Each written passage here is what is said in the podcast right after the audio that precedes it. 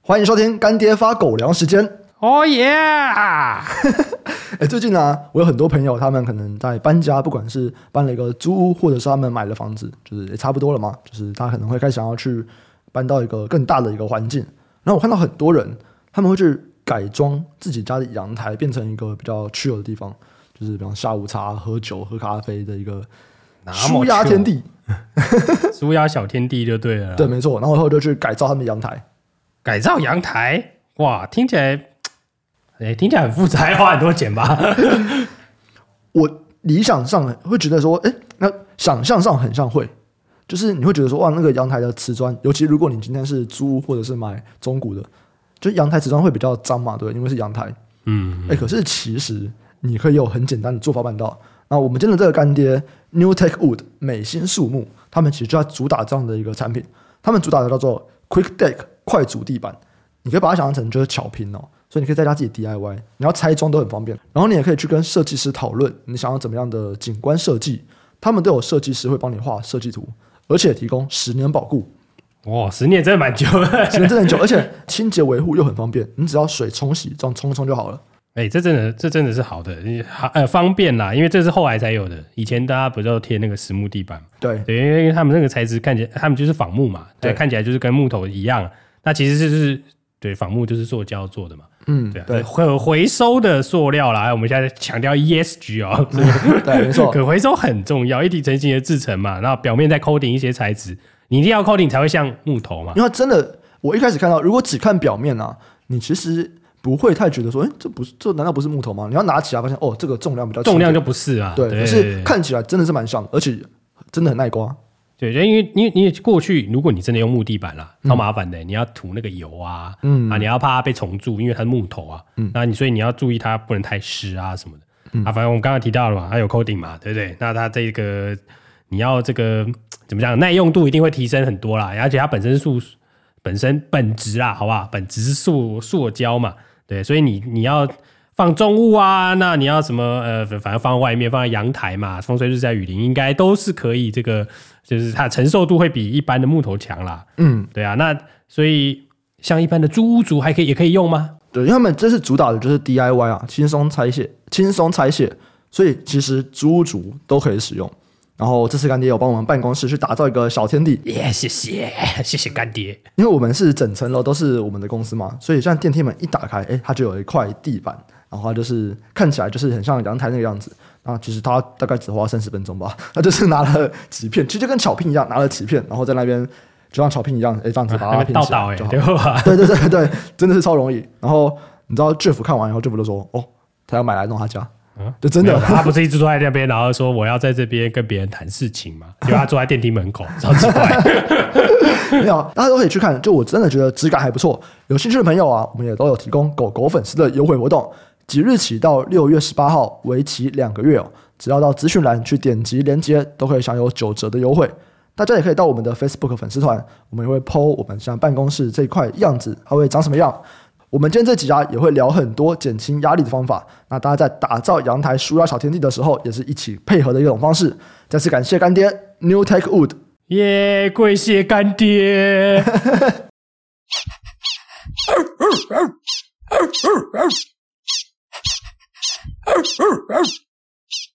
欢迎收听财报狗 Podcast，我是主持人威宇。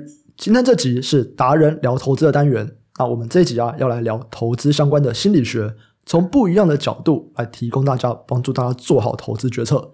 我们这期的嘉宾是知名的心理学 Podcast 频道“哇塞心理学”创办人蔡宇哲博士。宇哲博士，你好。我宇好，各位听众朋友，大家好，很开心今天可以来财报狗来跟大家聊聊心理学。嗯，其实我也有在听。宇哲博士老师的这个 podcast，那我觉得大家可能有一些人还没有接触过的，你能不能够先跟他们介绍一下，就是你的经历是什么？好，那我自己呢，从大学一直到博士班毕业，一直都在念心理学。不过呢，我在心理学里面的领域其实比较分支的，我专门研究睡眠的。嗯，啊，就是你怎么样睡得好，睡眠当中呢，它有什么样子的一个机制？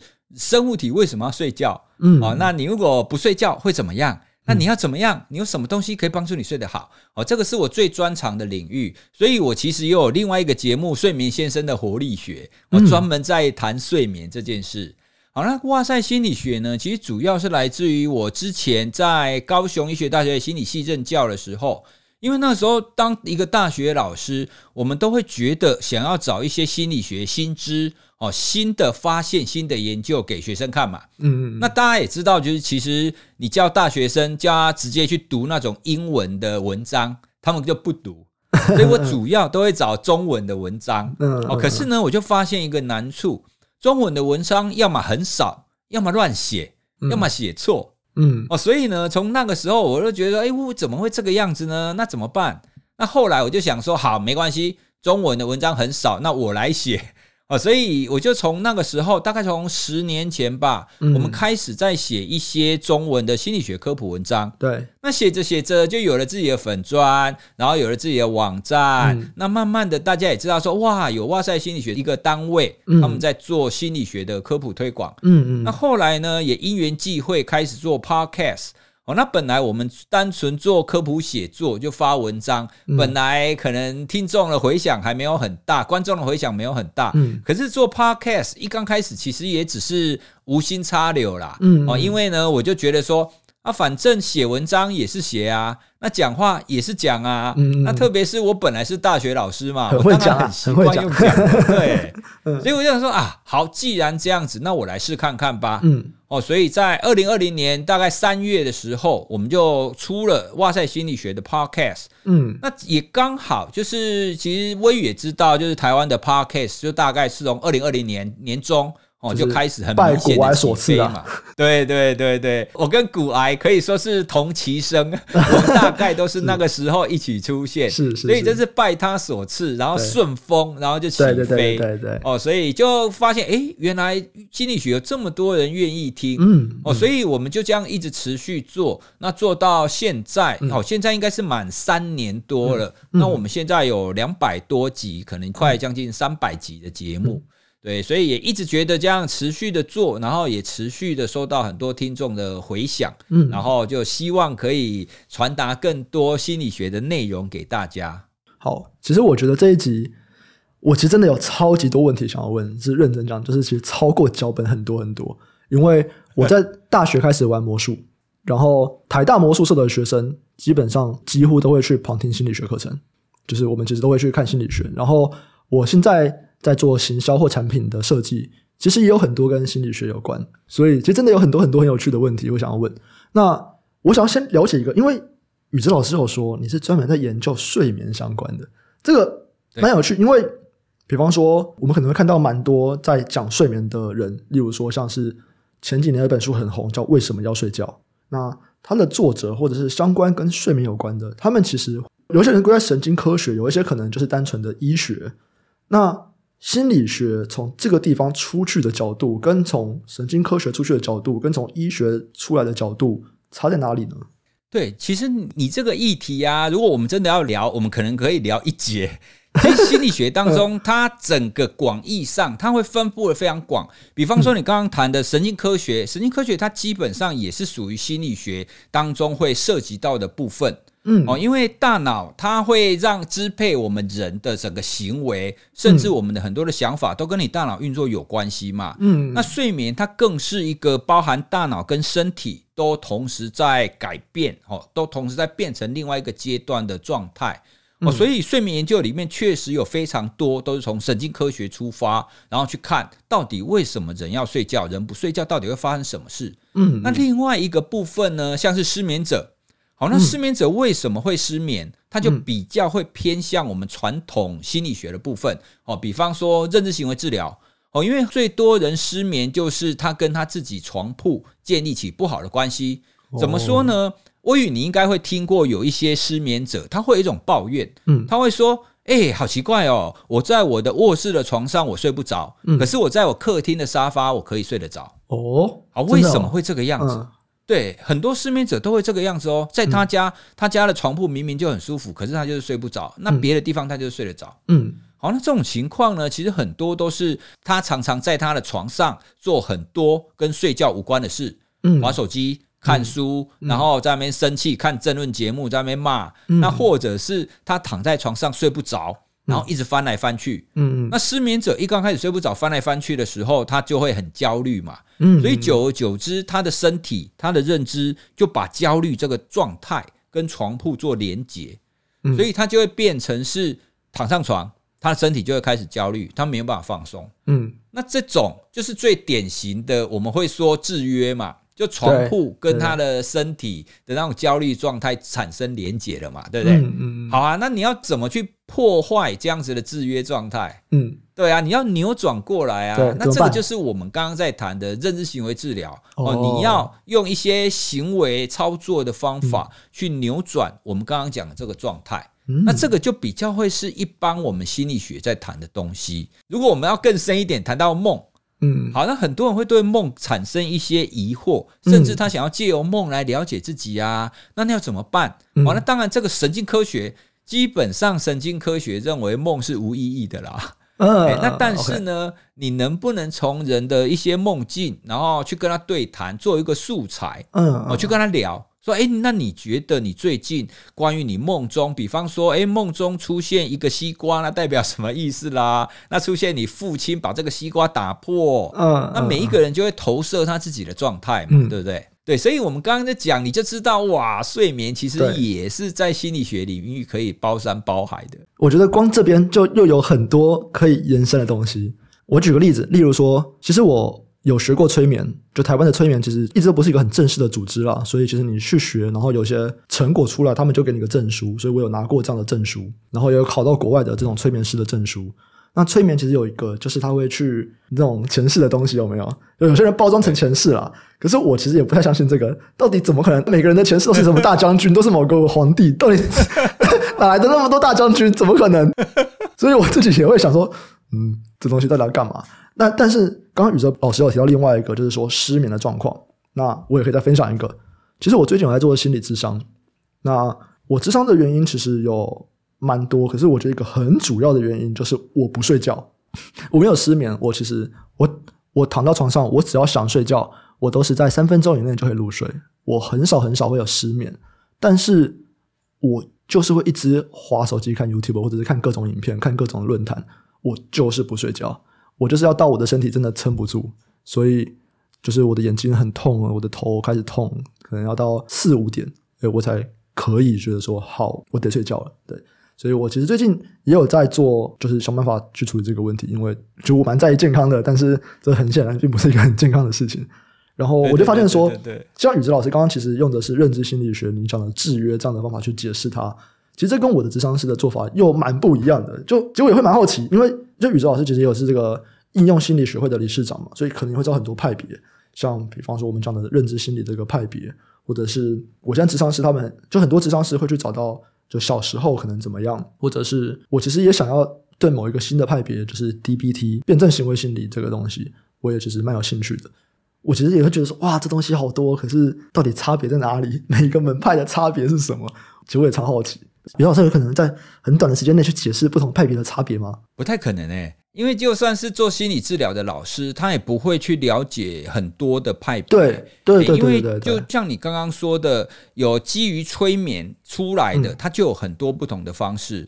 那基于我们一般失眠者，哦，刚刚我们谈的认知行为治疗，它其实是一个很简单的概念。可是有一些认知行为治疗，它会合并生理回馈的治疗方法。它会合并那一些正念练习的放松方法，哎，所以不管你的出来的训练是什么，我们根基于某一个特定的状态，好像是失眠，哦，我们会根基于这一种状态，然后延伸出最适合这一种问题的一个处理方法，嗯，哦，所以你刚刚谈的那些辩证行为啊，它有一些可能就是，比方说针对焦虑的。对，针对忧郁的，嗯，哦，那每一种都有它不同的一个应用，哦，嗯嗯，我想现在心理学真是百花齐放啊，嗯，那你要说到底哪一种最好？其实我们都认为不会有最好。那只是就是功夫嘛，就很像各种少林功夫，或者是各种门派的功夫，看你怎么使用，看你怎么修炼。我觉得这个东西真的很难，因为我其实是一个被有些人说是我不太有情绪的人，或者是我不太像是一个我没有什么人性的一个人这样子。所以简单来讲，大家就是在智商过程中，他都会去说你在想什么，你的情绪是什么。可是我就会觉得这东西就是我想要什么就是什么，你知道吗？就是我可以讲得出来十种解释方法，我真的可以讲出来十种，就是 literally 十种。那我到底哪一个是对的？我就问他说：“那我到底哪一个是对的？”他就说：“没有人有办法知道哪个是对的。”我就说：“ 那怎么办？” 就是哪个是对的？只问你自己，施主。对啊，可是我就是觉得都 OK 啊，怎样都有道理。这种多半都会一直持续的跟你慢慢的跟你聚焦啦。对对对对，对，我可能才刚开始啦，我现在大概就是一两个月左右这样。哎，你很少情绪，你可以去看韩剧那一部《秘密森林》那一部的主角，我有看，我有看，真的，你就跟黄黄始木的状态很像啊，就是很少有情绪状态啊。我觉得我比他好很多，你不觉得吗？在我们这样子聊天的过程中，好很多吧？至少你有表情。对啊，对啊。好，我们现在来进入一个主题，因为刚刚可能是我个人嘛，我不管是我的工作、我的经验，或者是我现在的东西，会让我觉得心理学很有用，或者是真就真的是有用这样。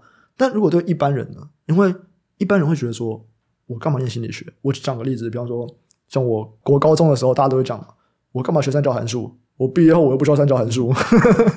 对，那心理学呢，就是我干嘛要学心理学？一般人用得到吗？嗯。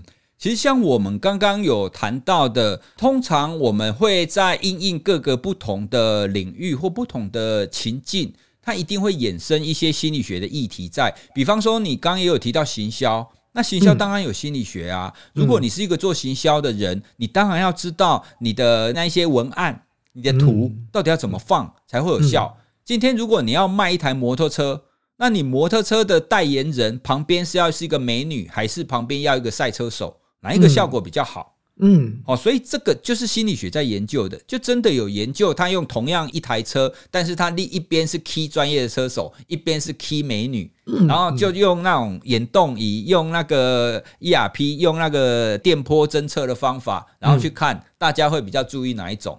我与你猜看看，他大家会注意哪一种？我一定找美女的。对，不管怎么样，一定是美女。对，对，所以这个就是一个很典型的一个例子嘛。那包含就算是那一些电商也一样啊。你整个页面的呈现到底要怎么写？这个就是心理学。对。那等一下，或许我们也可以有机会可以聊到，当我们在投资的时候，嗯，那你就会需要知道我们人类有哪一些非理性。有哪一些认知的偏误？对，那这些认知偏误呢，就有可能造成你投资上比较没有办法获利，嗯，甚至呢，有可能会让你惨赔，嗯，哦，所以心理学它整体来讲，我们都会说，如果你越能够觉察你自己，你越能够了解你自己，特别是你自己的那些缺陷，你自己那些不好的地方。那么你就更能够掌握自己，让你自己更好的那一面表现出来，然后去避免去踩到那一些地雷。那这样子你就可以过得更好啊，在各方面都可以过得更好啊，对不对？好，那我们也许就直接拿投资来讲，因为刚刚有讲到说有哪些不理性的地方，其实我觉得这蛮有趣的。我们可能先再提一点点的背景，就是我觉得所谓的投资这件事情，心理学到底扮演怎么样的角色？最有名的就是 Daniel Kahneman。对，他等于就是开创了这个行为经济学这样子的东西。然后像 Richard Thaler，他很像也不是经济背景，他很像也是心理背景吧？我的印象中，就是等于说，其实有一群算是心理学相关的人啊，我我忘记是哪一边跨哪一边，反正是他们这几个人，他们让心理学跟投资学产生了交集。那这种时候出现了两个名词，我分不太清楚，一个叫行为经济学，一个叫投资心理学。这两个东西感觉有时候讲的东西是一模一样，或者是他们在举的论文就是同一篇论文、同一篇研究。那两个有什么差别吗？还是其实就一样的东西？其实基本上我觉得是一样的，诶，因为心理学它其实是一个很核心的东西哦。比方说你刚刚有提到的，他提出了一个叫定锚效应 （anchoring the effect）。好，那这个定锚效应它可以放在很多地方啊。你在行为经济学底下，它确实可以用来解释我们人类对价值的估计为什么会产生这样子的现象，它为什么会受到前一个数字的影响，它当然可以解释。那如果你放在投资的话，诶，我们投资，当我们看到某一只股票，我们会以我们看到它的第一次哦，比方说我看到某某股票，那这个股票别人介绍给我，然后我觉得它应该很棒。那我看到它的时候呢，它的股价可能是三百元。嗯，好，那所以我就会以三百元当成是这个股票应该有的价值。嗯，好，但真的吗？不见得嘛。三百元的时候，可能是它在谷底，或者是在它在那个山巅之上啊。对对对对。可是我们就会被这个定住。哦，所以这就是我们刚刚举的其中一个例子。那定锚效应，它是一个人类的基本的一个心理。那这个心理呢，你放在不同的领域里面。它都会产生一定程度的效果，定毛效应也可以放在周年庆里面啊。我就跟你说，哎，来哦，今天这个化妆品原价四九九九，今天给你特价三千，买不买？便宜将近两千块，哎，嗯嗯，所以这就是同样的一个心理效应，它会发生在不同的地方。哎，所以这也回到我们前面讲的，你为什么要学心理学？就是你越了解你自己的状态，你越了解人的状态。你就可以知道，在各个不同的领域、各个不同的情境，它都同样会产生一样的效果。嗯嗯，刚刚讲的特价也让我想到一个在行销上面，我觉得算是蛮有名的研究。其实它就是在讲说，今天特价，我到底要讲打九折，还是我要说折一千块？当这两个是一样概念的时候，你其中不同的词，大家的这个购买的意愿其实是有蛮明显的差别的。这个我也觉得蛮有趣，就其实有非常多心理学会用在它，其实就是我们人到底怎么样认知这个世界，怎么样去让我们做决定。所以我自己对人为什么会有这些行为，我会觉得非常有趣。所以真的是每个地方其实都会有这个就是心理学相关的研究或者是应用这样。对啊，其实我呼应你刚刚讲的这件事，为什么我们会有所谓的行为经济学这个领域出现呢？嗯，它的概念其实基于古典经济学是认为人是理性的嘛。就觉得说，哎，我们应该要朝最有利的方向去做投资，朝最有利的方向去想嘛。但是心理学进来以后，就发现人不是理性的啊，人会有很多的非理性的一个项目，包含我们的情感啊，包含我们刚刚讲那些认知偏误。所以，你真实的情境，就是真正的投资人或真正的一个市场整个的波动，你必须要从行为经济学，也就是说，你要放进心理学这个要素进去，它才会符合。真实的样貌，哎，所以为什么现在有很多诺贝尔经济学奖，几乎每一年都会有一两个行为经济学家哦？因为呢，就是从 Kahneman 开始嘛，然后大家都知道，哇，原来经济学应该要这个样子，经济学应该要放心理学进去。那像刚刚提到认知偏误哦，在我们一般做决策的时候，有调查在说，就是认知偏误在里面占多大的比重？我有多少决策其实是有偏误下产生的决策？有这样子的相关的数据吗？其实这种数据很难讲诶，因为一般来讲，像是投资的话，我们很难去评估说这一个人哦，因为每一个人根据他的资历哈，他投资的那种年资不太一样，那每一个人进场的方式也不太一样哦，所以在这些投资偏误上，多半会提出说哦，好，新手他可能。比较会有一二三四，他可能会有比较这一类的偏误存在。那如果那一些比较资深的人，哦，他可能就比较不会受到。比方说我们刚刚讲那个定锚，好像威宇，威宇，你现在如果做这么久，你就应该会知道，你第一次看到这只股票这么多钱，不代表它真的价值这个样子啊。嗯嗯，对啊，因为这个是资深的人，你已经知道真实的情境了。可是新手他就很容易会受到这种偏误的影响。那理想上啦，理想上，当你投资越久，你一定就会越了解你自己会有哪一些偏误，嗯，哦，所以应该要越来越减少这些认知偏误的影响才对。嗯，那我要怎么知道自己有没有这些偏误呢？因为如果我知道这不对，我就不应该做出这样的错误啊。就是我要怎么知道呢？其实这个大概会有几种情况啦。第一种情况就是，比方说，听众朋友，你今天刚好听到我们这一集，那这一集呢，我就跟你介绍几个偏误嘛。比方说，我们刚刚有提到的定锚啊，就不要觉得你看到这只股票或这个基金的第一个价值，你就觉得它真的值这个钱哦。因为呢，这是我们人很容易会产生的对一个事物它价值的评估哦，我们很容易受到第一次的影响。嗯，好，那另外一个。很多投资人呢，他很有可能就是看到他投资的项目，他获利不好哦。比如说，他本来设定应该要一百块啊，结果诶，糟糕，现在九十八，然后九十五啊，获利不佳怎么办？你到底要不要脱手？好，那很多人就会选择不脱手嗯、那不脱手呢？其实它又是一个人类内在的一种损失规避的一个心理啦。嗯，哦，因为你脱手就很明显的你就结清嘛。那结清之后，你就很明确的知道你亏了多少。嗯，那你就会知道你有损失啊。可是你不脱手，你就不要看它。就有些人就会说，我没有卖就没有赔。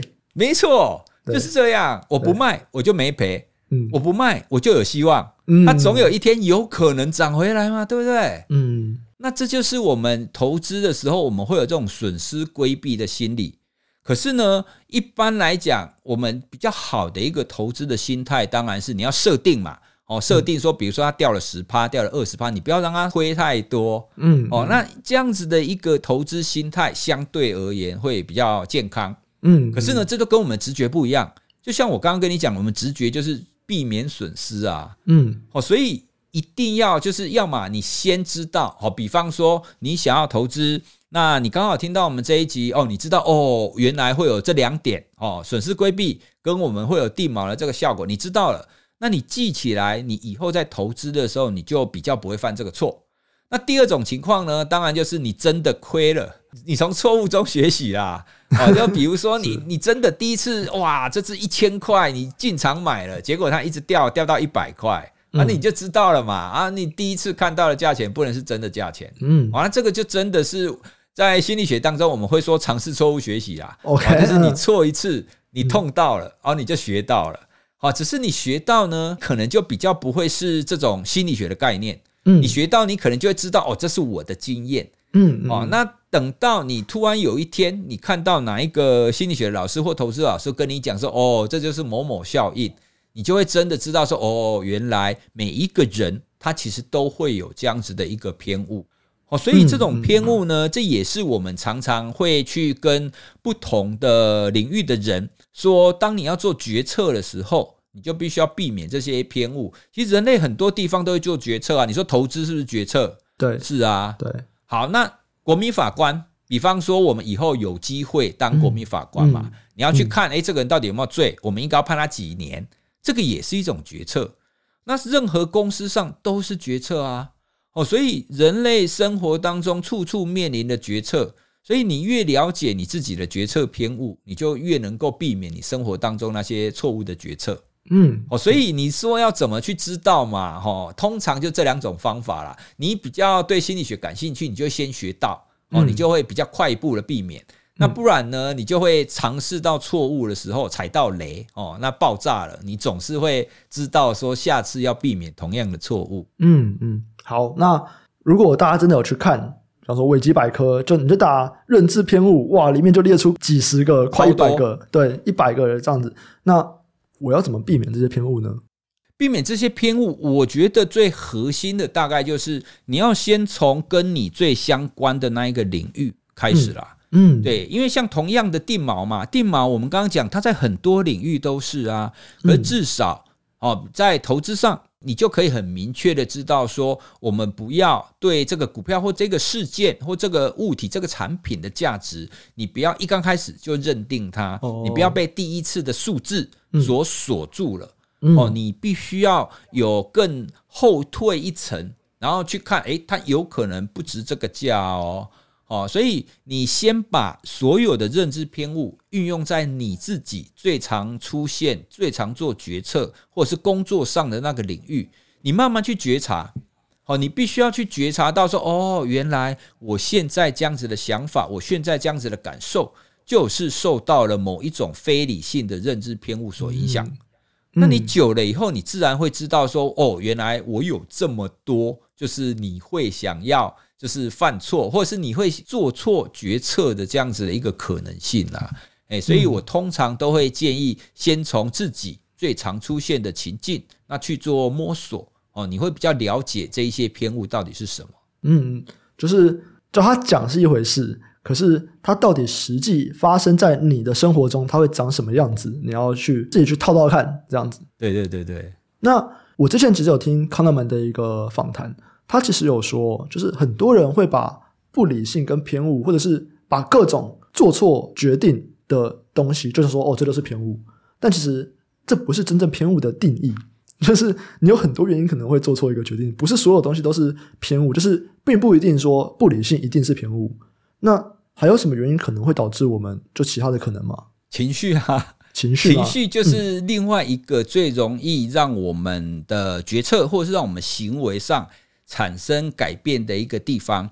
好，那情绪我们不要讲的太复杂，我们把它简单的分成正向的情绪跟负向的情绪。嗯，那正向的情绪比较单纯，就是比如说开心，然后愉快、嗯、快乐，嗯，好，这一种都是正向的。那负向的，就是忧郁、悲伤，然后焦虑、痛苦，这一种都负向的嘛。嗯，好，那整体上，其实正向的情绪会让我们比较愿意去冒险。嗯，好，你会比较愿意接受，就是原本你还不太懂的东西，那你会比较愿意接受跨出舒适圈。那你会比较愿意接受跟你本来不熟的人合作，这都是正向情绪的由来。好，那所以谈到这边，大家就可以知道为什么很多在谈生意的，他都要带去吃吃喝喝，都要带去让大家很开心。那在那边喝酒啊，那很开心的情况底下，他说：“哦，好啦，那我们这个单子，那我们这个笔计划就这样定了啦。好啦，好啦。”在概念上就类似，那不然我们用更简单的，听众朋友，如果你你有孩子的话，或者是你以前，你想想看哦，你想要请你的父母亲买一个玩具给你，你会选择什么机会去跟他讲？当然是选择他开心的时候啊，对不对？你会选择他在那边愁眉苦脸，或者是在那边很生气的时候，跟他爸爸帮我买什么玩具吗？不会嘛，嗯，哦，一定是他有好的情绪，他就会愿意去做他本来不太会做的事情。啊，但是呢，负向情绪就相反，负向情绪呢会让人变得比较保守，就是你会缩在那边，然后不愿意去做，甚至连你本来该做的事情，当你在负向情绪很强的时候呢，你都不太想做。那还有一种情况，甚至你太强的负向情绪呢，会让你想要抛掉你本来的东西。嗯，哦，比方说，我们一定会有听过，有一些人失恋了，他会怎么样？去剪头发。哦，他会去做一些把自己本来的东西，去把它剪掉、剪掉、剪掉、剪掉。哦，因为他想要透过这样子剪掉什么东西或丢掉什么东西，他会觉得这有帮助我把我的负向的东西也丢掉嘛，因为他想要排掉这个负向的东西。嗯，哦，所以这就是我们用很典型的一个正向跟负向来让大家知道。当我们在不同情绪状态的时候，对我们的决策跟对我们的行为，哦，它确实就会有不同向度的影响。好，那这边我要岔题再讲另外一个跟冒险有关系的。威宇，你知道吗？睡眠不足它会让人比较愿意去冒险。哦，真的吗？这我不知道。所以那一些，你我如果去那一些 Vegas 还是去什么地方那个赌场有没有？嗯，其实很典型的赌场呢，它不会让你感觉到时间的流逝，然后它不管。什么时候它一定都很亮嘛，然后一直提供你食物，那给你很嗨。那当你就是清醒时间越长，然后你没有睡觉，你持续在那边赌的时候，其实你的大脑的抑制系统就会变弱，那你对风险的控管就会变得比较差，然后你就会越赌越大，越赌越大。哦，然后在那种情况底下，你就不会收啊。嗯，所以。赌场的设计，它基本上它也有这种心理学的要素里面。嗯，那它就是跟我们人类睡眠不足的时候，我们大脑前额叶就比较不运作是有关系的。嗯，哦，所以刚刚我们就谈了正向情绪、负向情绪跟睡眠不足，它其实都会对我们人的这样子的一个决策，对我们的人的行为产生影响嘛。那这几个就跟认知偏误不一样啊，它又独立出来，所以这就是威宇你刚刚讲的，我们有一个基本的认知偏误，那再加上情绪，那再加上睡眠，那可能还有什么其他的因素的影响等等等等的，嗯，好，所以真的，当你可以了解自己越多，你越知道自己会有哪一些有可能会做错决策的时候，你尽量的去避免，你越重要的决策。你就越需要去把这一些危险因素都排除嘛，对不对？嗯，哦，比方说你要做一个很重要的决策的时候，可是你前一天睡眠不足，或者是你熬夜，那你就要小心啦啊，你就要小心你的决策会不会有错误哦。所以这这是我们在心理学用在决策上，我们认为很重要的一些关键啊。嗯，刚刚其实有几个我又蛮想要再延伸的，例如说有提到我们去喝酒应酬嘛，对不对？这样就比较容易签得到单。那关于酒，还有另外一个就是酒后吐真言。我觉得很多老一辈的他们会说：“你不跟我喝酒，你就是要骗我，因为你没有跟我吐真言。”这样，那因为我就是不喝酒的人啊，就我很不喜欢自己放很开这样子的感觉，我比较硬一点，所以我就会比较不吃香的。他们就觉得我没有跟他们吐真言，所以我也蛮好奇，酒后吐真言真的假的啊？真的。真的、哦、这么说啦，其实酒精它对人类来讲是一种镇静剂，类似镇静剂。那镇静剂的概念呢，它是让你放松，嗯，好、哦，所以你在比较放松的情况，对啊，它就没有放松的意思，是你对你自己的限制，嗯，理性上对你自己的限制会变少。好、嗯，比方说你本来是一个很有包袱的人，嗯，然后喝完酒以后，你可能就开始在那边跳舞啊，开始在那边唱歌啊，哦，整个人都放开了，哦，所以。镇静或者是放松的概念，跟你说刚刚很嗨的意思，它是一个理性上就把自己的枷锁都把它打开那种感觉。哦、嗯，你知道吗？有一个研究，他发现喝完酒之后讲英文会讲的比较流利。哦，比较敢讲。对，他指的是那种就是英语非母语者。嗯嗯。哦，他们就去发现，就是你只要让他喝一点酒，他一定就会讲的比较好。嗯、好，那他说他真的英文有变好吗？哎，其实也没有。哦，只是因为我们英文非母语的人。我们在想怎么讲的时候，哦，你一定都要想得非常清楚，你会受那一些什么文法啊，或者受那什么影响嘛，对不对？嗯。那如果你喝了酒，你打开了啊，那没关系啦，反正我想要什么我就讲，对不对？因为一般我们沟通其实限制没有那么大，我们不会管说你一定要文法怎么样嘛。那英文也是一样啊，哦，所以那个研究它就会出现，你喝了酒以后，然后你的英文讲起来就会比较流利，哦，所以它概念上啊其实是一样的。哦，所以喝酒它确实是会让你比较打开。那喝酒呢，它也会比较让你的决策比较愿意接受那一些别人的提案。哦，所以其实正常的决策啦，最好不要在喝酒的时候下。嗯嗯嗯，对，因为就像我们刚刚讲嘛，喝酒了以后，其实很多东西你该考虑的地方，你可能就会没有考虑到。所以别人找你喝酒谈案子，你就是绝对不要签这样。对对对对对，喝完酒以后再说。哎、欸，喝完酒醒了以后，哎、欸，看，哎、欸，可以，好，那这个时候再来签哈。对，好，那我们刚刚其实有提到一些就是投资上面的东西嘛。那我们现在大概了解了说会有认知偏误，会有情绪在影响我的决策。那我们就举一个我觉得最近蛮常看到的一个状况，就是在前两年股市大涨的时候，很多人进股市赚大钱，然后你看到别人就是。几亿、几亿、几百趴、几百趴在赚，你就觉得说哇，那我要压更多、压更多。到最后，其实很多人是开杠杆进去的。然后等到股市一跌，哇，这个因为开杠杆嘛，这个整个亏损是他们所无法承受的东西。那你觉得今天我们了解了说，诶，以事后来看，这是一个不好的决策。那如果我们现在想要去回顾我当时做了这个不好的决策，我现在知道了说我有一些认知偏误，我有一些情绪在影响。那我们可以怎么样避免这个状况呢？其实这个情况啊，我想要再跟各位分享另外一种偏误。这个偏误呢，它的概念其实是你怎么去看待发生在你身上的事情是好是坏，然后好跟坏的原因到底是什么？嗯，比方说你刚刚提的，有一些人前两年加入股市就赚钱啊，然后怎么投怎么赚啊，所以他可能就会觉得说，哇，我真的是少年股神，嗯，我是天纵英才，我就是适合做投资。所以这就表示他把赚钱这件事情归咎于他的个人能力，是因为我很棒，所以我赚钱。但真的吗？事后来看，其实看起来当时会赚，其实是因为整个走势的关系，哦，是因为整体趋势，或者是我们把它简单一点讲，那是运气。因为状况就在那边嘛，所以你投大部分都会赚啊。那所以呢，我们人就很容易会把好的归功于自己。坏的归功于运气，有没有？嗯，对，所以这也是我们说的一种基本的归因偏误。你怎么去看待你自己行为所造成的成果？你必须要有正确的认知，你必须要去知道说，哦，现在我赚真的是因为我很棒吗？如果你当时你可以很明确的知道，诶，不是哦，这个其实是整体趋势的关系。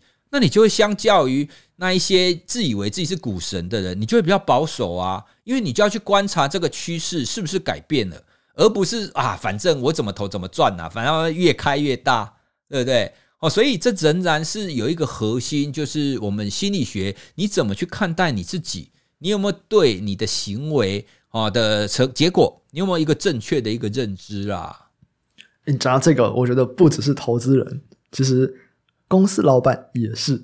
我在刚开始投资的时候啊，就有一个投资的前辈跟我说：“你们就去看每一年公司的那个年报，他们开头都会有一封董事长写给投资人的信，然后他们就会回顾过去一年的表现。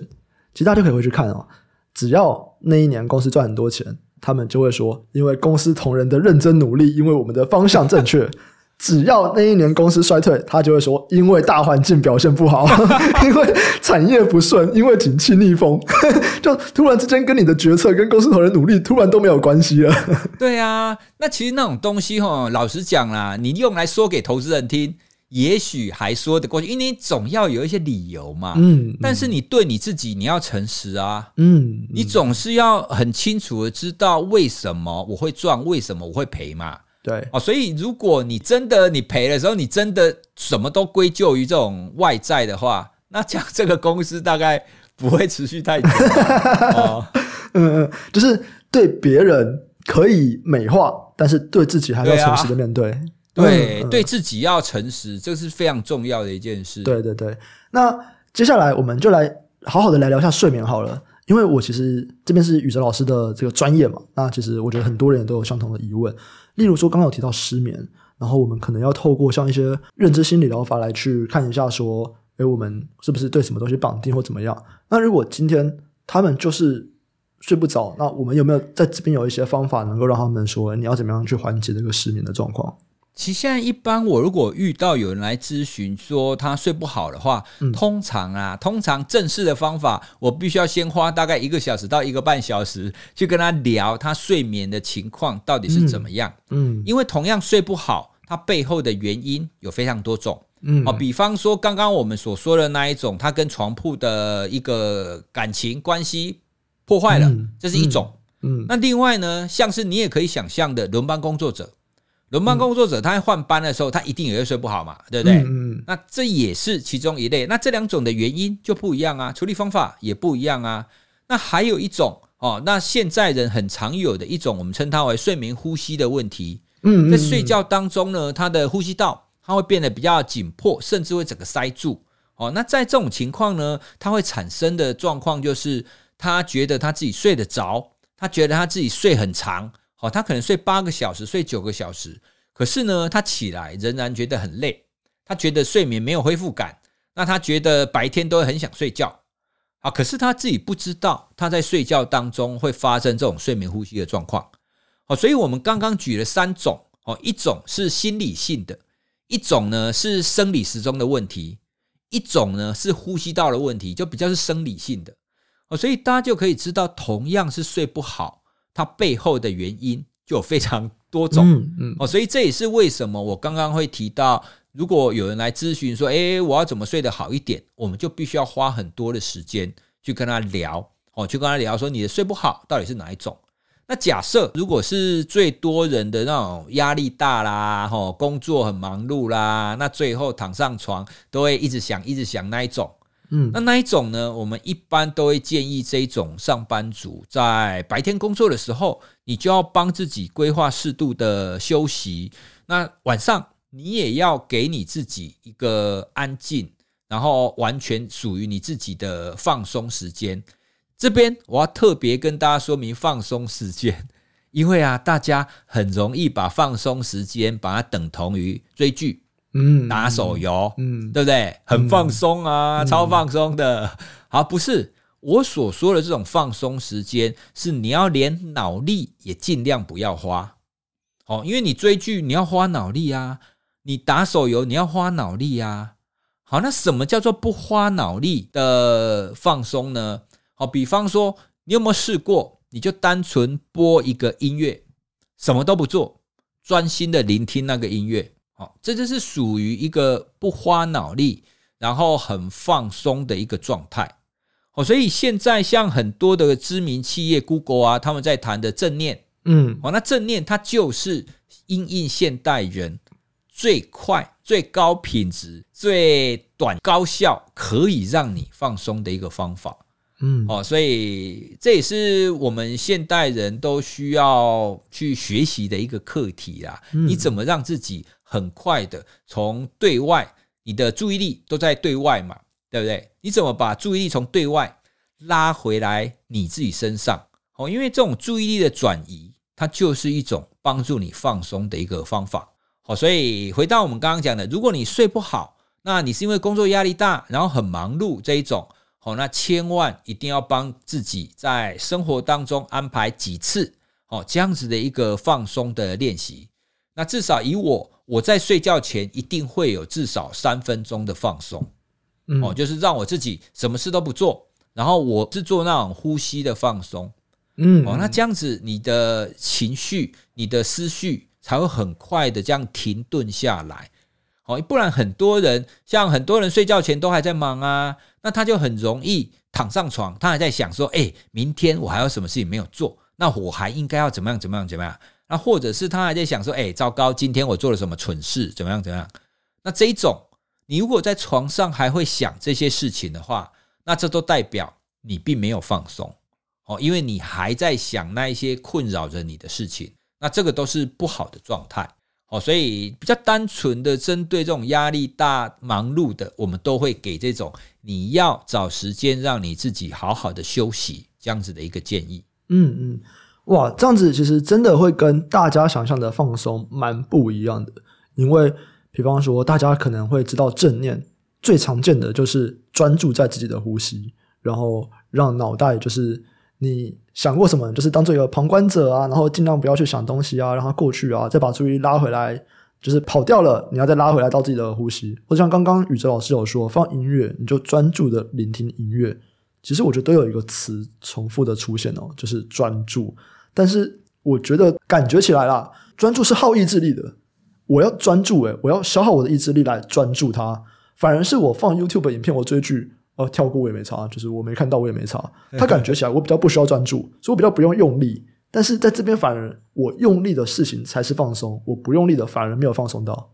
这个呢，其实就是我们对于专注的观点有一点怎么讲？你也不能说错误啦。你刚刚讲说你把注意力放在 YouTube 上是比较容易的，因为这就是我们的惯性。嗯、那这也是为什么我们会提倡正念的关系，因为注意力其实没有。容易或不容易，你越常使用的那个面向，它就越容易。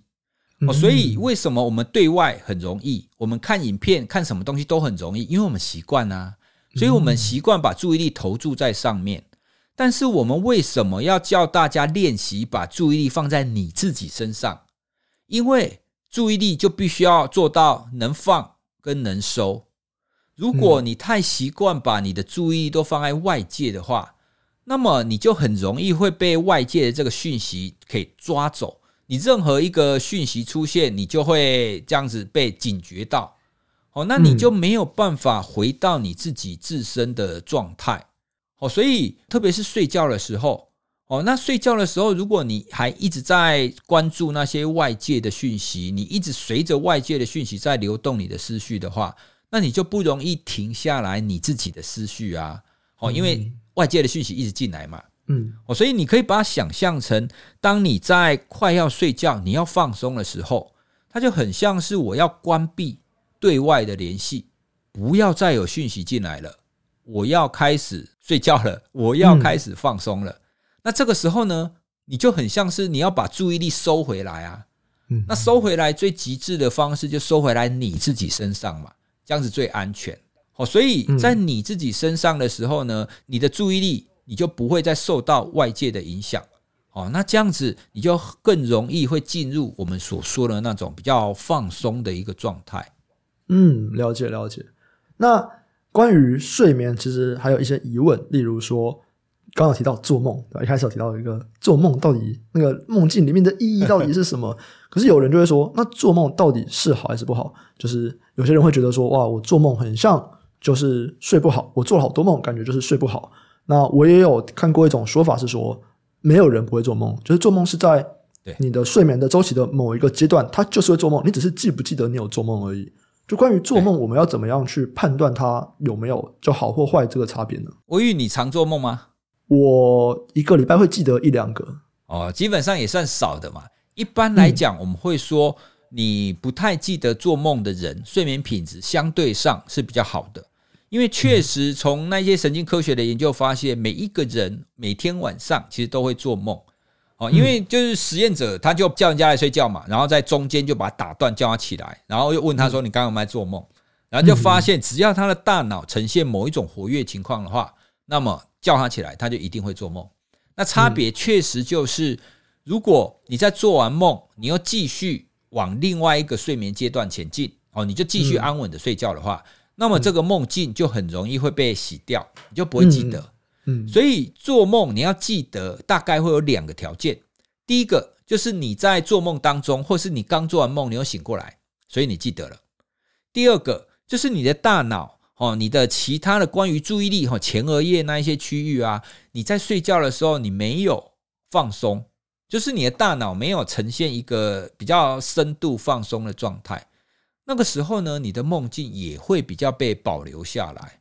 好像我有一次感冒，然后发烧，然后发烧晚上在睡觉的时候啊，我觉得我整个晚上都在做梦。虽然我有睡，但是整个晚上在做梦。哦，因为你的大脑在那个状态都一直在活跃着。哎，我中新冠的时候也是哎。对啊，所以这就是我们在晚上睡觉的时候会出现的这种情况。那另外啊，如果你像特别一些很年轻人，年轻人你可能白天一直工作。那晚上你也一直工作，一直在读书或一直在读资料。那晚上的时候呢，这些资料就有可能进去你的梦中 哦哦。那你以为进去梦中很好吗？其实也不见得，因为有一些情况呢，就是你的大脑还没有完全放松嘛，所以你的梦境才会这样子被保留下来。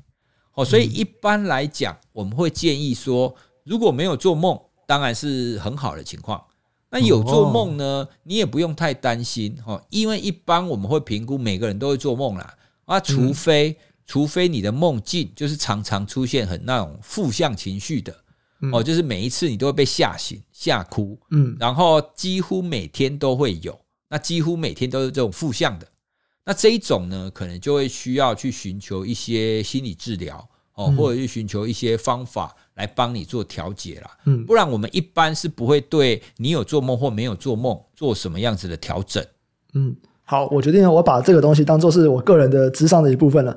就是我想到一个经验，我小时候有一次，在我可能高中的时候吧，我做了一个连续剧的梦，就是哦，应该说这个梦它就是连续剧。那一个礼拜，我每天的梦是连在一起的，就是我今天睡了，然后我醒来了，我会记得今天第一集，然后我隔天再睡再醒来。它是第二集的梦，就是我这个礼拜的梦是连续的，诶，这是什么意思？为什么这样？哦，这很常见吗？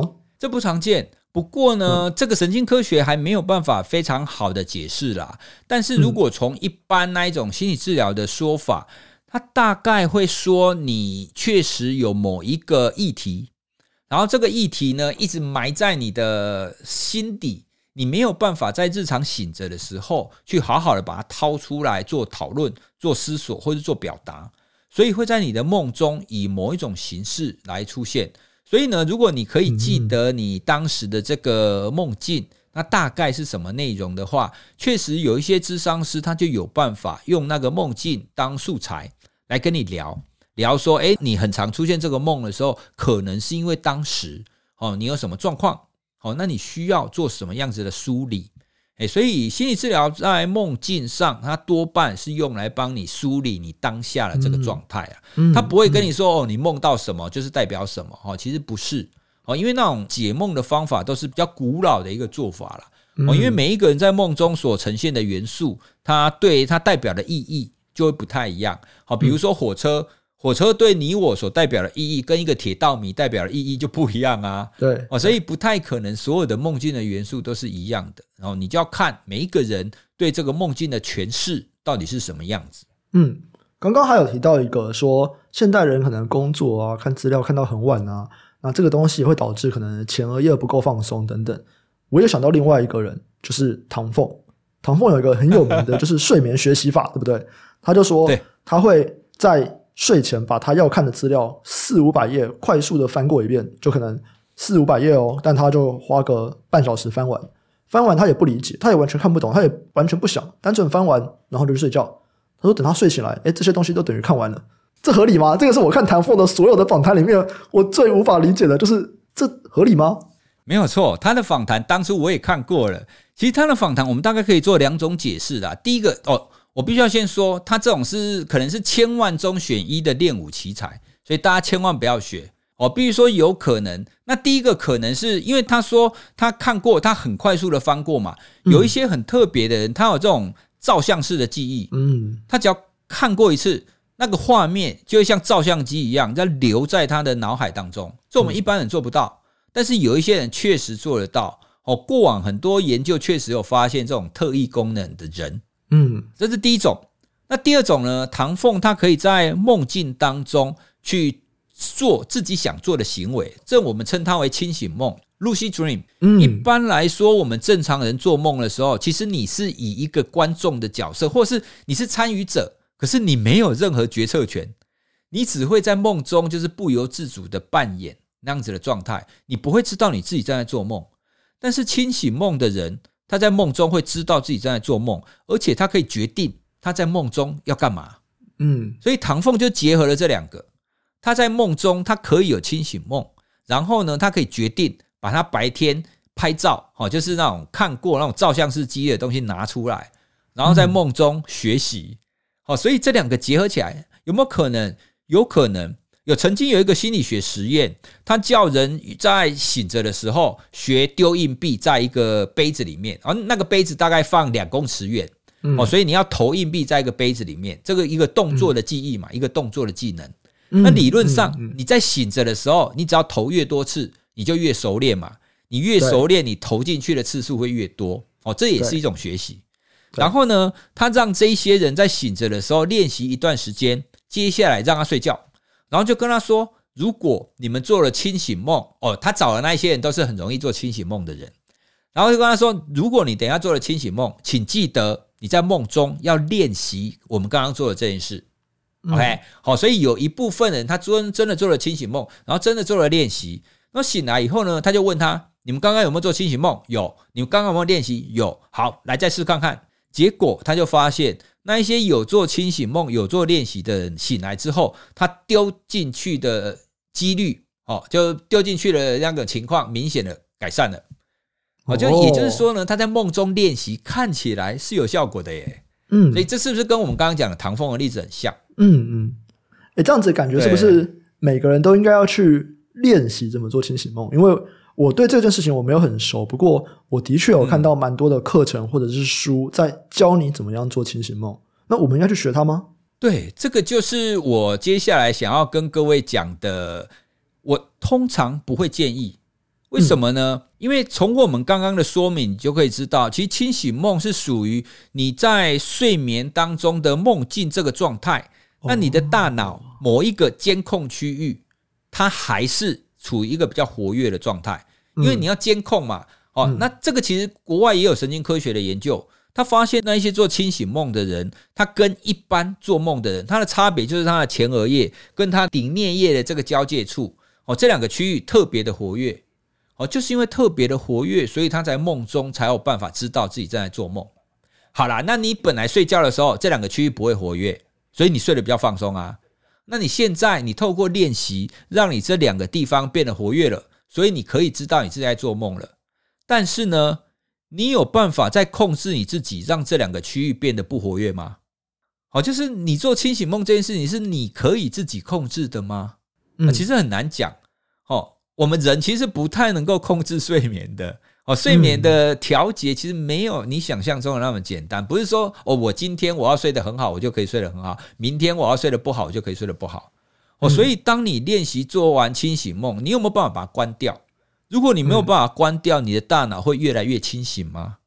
那如果你的大脑越来越清醒，是不是就会让你的睡眠品质受害呢？这个不确定啊，这个还没有一个明确的研究。我只是从大脑活跃的这个程度。来说明我的担忧啦，哦，所以我自己是不会做这种练习，哦，因为万一你做了，那你的大脑活跃了，回不来了，嗯，那就糟糕了。对，那刚刚其实一直会提到一个，就是睡得好不好。那我觉得要讲睡得好不好，其实这个也是有点模糊啦，因为我们会知道说睡眠有不同的阶段，那不同的阶段其实在扮演着不同的角色。例如说，可能在讲深度睡眠，我们是在修复我们的身体机能；然后再讲到 REM 睡眠，可能是在一些认知能力方面的东西，在把你的短期记忆转到长期记忆等等的过程。那其实不同的这种监测工具，它有不同的定义。比方说，我自己在用的可能是有四个阶段，那有的可能就是三个阶段。就是不管是用工具还是你的体感，我们要怎么样知道我睡得好不好？一般我会建议一般人说，如果你在没有任何工具哦，你因为你也没有穿戴式装置，嗯，哦，你什么工具都没有的情况底下，你先看你自己睡眠时数哦，你有没有睡满大概八个小时，七到九啦。一般我们建议最佳值是七到九，嗯，呃，第一个就是时数，时数最容易评估嘛。那接下来品质，品质比较容易评估的状态就是你有没有一觉到天亮。好，那你有没有多梦？哦，如果你既不太做梦，你也可以一觉到天亮。那第三个部分呢，你就去看看你白天会不会想睡觉。好，比方说我们一般人白天，你至少你要工作到可能下午三四点，你才开始会有一点点睡意。那如果你好像睡了八个小时，可是你早上十点你就累了，十点就很想睡，那就表示你的困睡度比较高。那困睡度比较高呢，它就很可能就是因为要么你睡不够，要么你睡不好嘛。那你既然你有睡八个小时，表示你有睡够啊。可是你有睡够，你还很困睡，那怎么办呢？那就是你的睡眠品质有问题。好，所以我们对于没有任何工具的，我们多半会建议你就从这几个主观的感受：睡眠的时数，那睡觉有没有中断，那以及你白天的困睡清醒程度如何，从这个方面去评估。那如果你有穿戴式装置，哦，那现在呢？其实最先进的穿戴式装置，最新一代的这一些啊，其实它也没有办法很精确的去表达你的睡眠阶段啊。它虽然可以测，但是我会建议大家把那个比例啊，比方说它可能测出来说你的深层睡眠是五趴、十趴，哦，那你的素眼动睡眠可能是十五趴，哦，你可以把它当做参考，但是你不要太在意它的数值的高低。哦，除非你的值实在是太低了。好，比方说深层睡眠理论上应该会有十到十五趴，但是你几乎每天都是三趴。哦，你几乎每天都非常少。那同样的，同样你的穿戴式装置给别人用，或是别人跟你使用同样的东西，它测起来可能都是十五趴。那这可能就代表你的真的偏少嘛？哦，这是一种情况。那第二种情况是你本来深层睡眠都是十趴。那你突然从这个礼拜开始都只变三趴，这样是不是怪怪的？哦，你本来有十趴啊，你现在变上，那就怪怪的啊。所以这种情况，你就可以去怀疑，诶，我的睡眠品质是不是出了什么问题？哦，所以睡眠阶段的那一些比例，我们通常会建议从这个角度去看呐。哦，你不要太在意它的绝对数值，然后你去看它是不是走到很极端的地步。那穿戴式装置唯一我觉得比较可以信任的是看它的清醒状态。好，比方说你睡觉有没有中间有中断，有没有清醒？因为有的时候我们在睡眠当中有一些很片段的清醒，你自己醒来以后你不会有记忆，嗯你不会记得你有醒过来。可是如果你的穿戴式装置在侦测清醒的部分还侦测的不错的话，那它就会给你很明确的记下来。那原则上我们会建议你的睡眠当中的清醒越少越好，哦，就尽量是一觉到天亮的状态。哦，所以穿戴式装置，我们最推荐你可以参考的数据，就是你睡眠当中有没有清醒。哦，那这个在所有的研究当中都认为，这个是目前穿戴式装置相较那一些呃我们实验室做的临床就黄金标准哦，相较之下是比较贴近的。哦，那至于睡眠阶段那个，真的就参考就好。嗯嗯，好，那。你刚刚有提到了几个这个标准嘛？就是说，哎，我们的这个素眼动睡眠，我们的这个深层睡眠，它的比例不要太低。那我们是有办法去优化特定的阶段的睡眠吗？例如说，我的深层睡眠够了，可是我的素眼动睡眠不够，那我有办法去针对特定的阶段做优化吗？其实从睡眠的角度来看，如果你可以让你整体的睡眠变好的话，那么呢，你的睡眠阶段、嗯。它就会逐步的变好。哦，所以一般来讲，我们都会先关注的是你的深层睡眠啦，哦，因为深层睡眠它很容易会随着我们的老化，然后它越来越少，哦，可是素眼动睡眠不会哦，素眼动睡眠你从成人之后，你在你睡觉的比例大概不会变太多，那深层睡眠会减少，所以我们通常会比较关注你怎么帮助你的深层睡眠可以持续啊，或者是可以更多一点。那一般来讲，我们的建议包含第一个，你的作息要稳定，哦，作息越稳定，你的睡眠的开展才会越容易。哦，那你的生理时钟越稳定，那你整个的这种深层睡眠才不会偏离掉。好，那第二个呢，其实一般人最容易的其实是运动，嗯。运动是从以前到现在都在很多的文献里面都发现，帮助我们入睡，然后帮助我们的深层睡眠变得比较强健的一个最好的方法。但是大家不爱运动，所以这个这是比较可惜的一个地方了。好，所以运动大概是我们所推荐最好的方法。那第二个呢，其实就是我们谈的正念，正念的练习。嗯，那正念的练习在一些研究上也确实会被认为对你的睡眠的开展是有帮助的。嗯，好，所以在我们现在所知道的啊，科学实证上相对有效的就这两个运动跟正念。好，我们不太会去推荐什么其他的东西哦，因为其他的东西它的效果其实要么因人而异，要么它是假的。哦，所以我们在演讲上，我们在讲座上，我们都会推荐这两种方法啦。但是这两种方法，其实一般人比较不喜欢的原因，就是 第一个，它需要练习，对对不对？哦，那运动要练习啊，正念你要练习啊，对哦，你一刚开始在那边光呼吸的时候，你会觉得很多的杂讯进来，你会觉得很累，对不对？而且它要一段时间，哦，你要做一段时间，它才会有效果。哦，但是它是治本之道。哦，因为它是调整你自己的身体，调整你的注意力，它是治本的方法。哦，那你吃任何的东西啊，用任何的东西啊，那都是治标。哦，它不会真正解决你的问题。哦，所以我们才会一直不断的呼吁哦，你要用正确的方法去调整你自己。哦，长远来看，对你的睡眠才是好的。嗯，诶，因为其实这边都是在讲说要去做什么事情。我其实会看到有些人他是在叫你不要做什么事情。例如说，睡前不要喝酒。然后，像我自己其实会有一个蛮明显的状况，是我如果在睡前三个小时有进食，我的心跳就是降不下来。就是我早上起来的时候去看我那个穿戴式装置的数据，我的平均心跳就会比平常可能高个就是五六这样子，就是每分钟多个五下六下，甚至到十下。就我平常可能是五十五，然后可能到七十这样平均，就会变得很高。所以，像这边的是不是也都是一些比较？刺激的东西，其实它也算是治本吗？算吧。没有，你刚刚提的那个比较是我们会认知它是一个睡前的不应该发生的事啊。比方说你刚刚讲的喝酒，嗯、那比方说睡前的运动，嗯、很多人会觉得说，哎、欸，运动对睡眠有帮助，所以睡觉前来运动，但这其实是错的。呃、你睡觉前不适合运动，睡觉前运动一样让你的交感神经活化啊。然后你就会静不下来啊，对，欸，所以不要做的那一些事呢，其实通常都是对睡眠的开展，它是有有害的啦。欸，所以它的原则一定是，只要做这件事，让你的身体会比较活跃，那这件事通常都是不好的。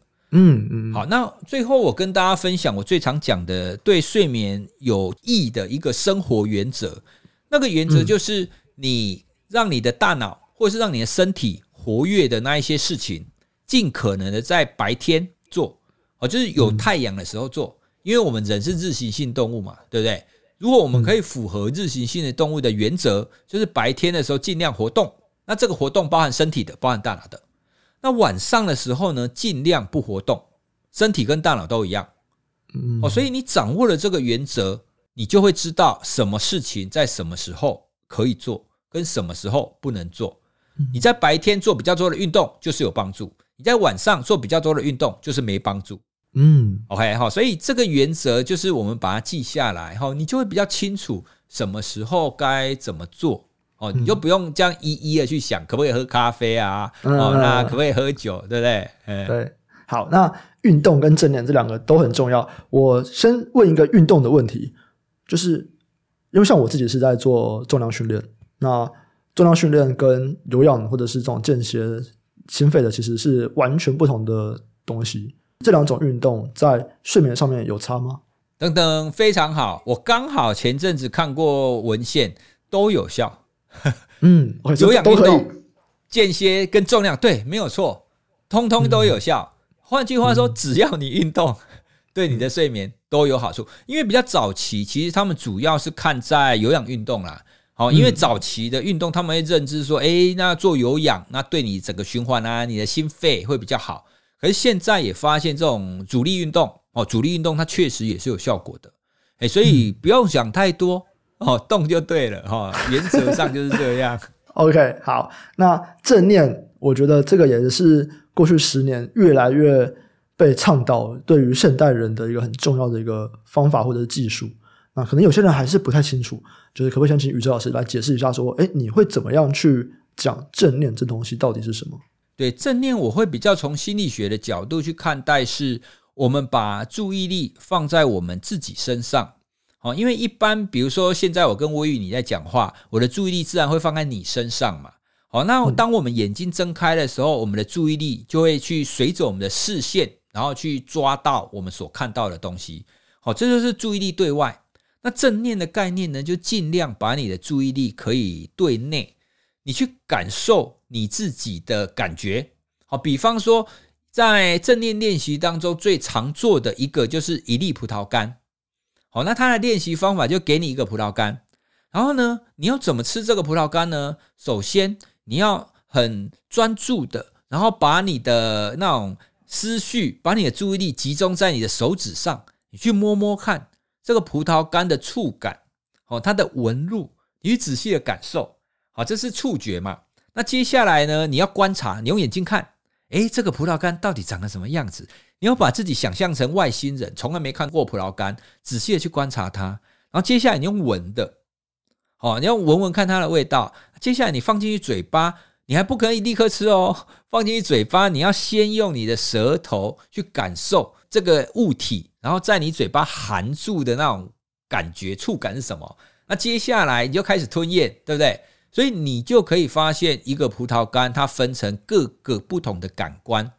哦，所以这就是我说的，我们把注意力回归到我们的自身。哦，你的所有的感官，你去关注它。哦，这就是正念练习当中最常用的。那除了这个葡萄干以外，我们做的最常做的就是我刚刚也有提到的正念呼吸。哦，你去观察你自己的呼吸，哦，你不是控制呼吸哦。很多人正念呼吸就会开始控制呼吸，但是不是，你还是正常的呼吸，只是你去观察说，哦，现在吸气进来了，现在吐气了，现在吸气了，现在吐气了。哦，那同样的，就像威宇你刚刚也提到了，如果你会有其他的思绪跑进来，哦，你没关系，你就让它进来，然后让它出去，那注意再拉回来。哦，这一切它的核心就是让你的注意力回归到你自己身上。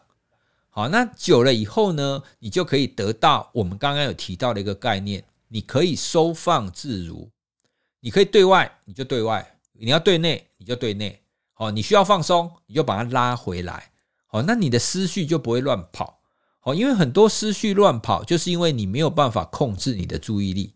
好，大家想看看哦，如果你在焦虑，你在担忧，那代表什么？代表你的思绪去跑到未来嘛。因为还没有发生的事啊，所以你在担心呐、啊，你在担心说啊，糟糕，这个计划会不会做坏了？糟糕，这个案子会不会不过？但是它还没发生。那还有另外一种，就是难过。难过，你通常都是难过以前的事情嘛，对不对？嗯，你以前曾经发生过什么事情？失恋了啊，被背叛啊，怎么样啊？对不对？都是以前发生的事情。所以大家有没有回想起来？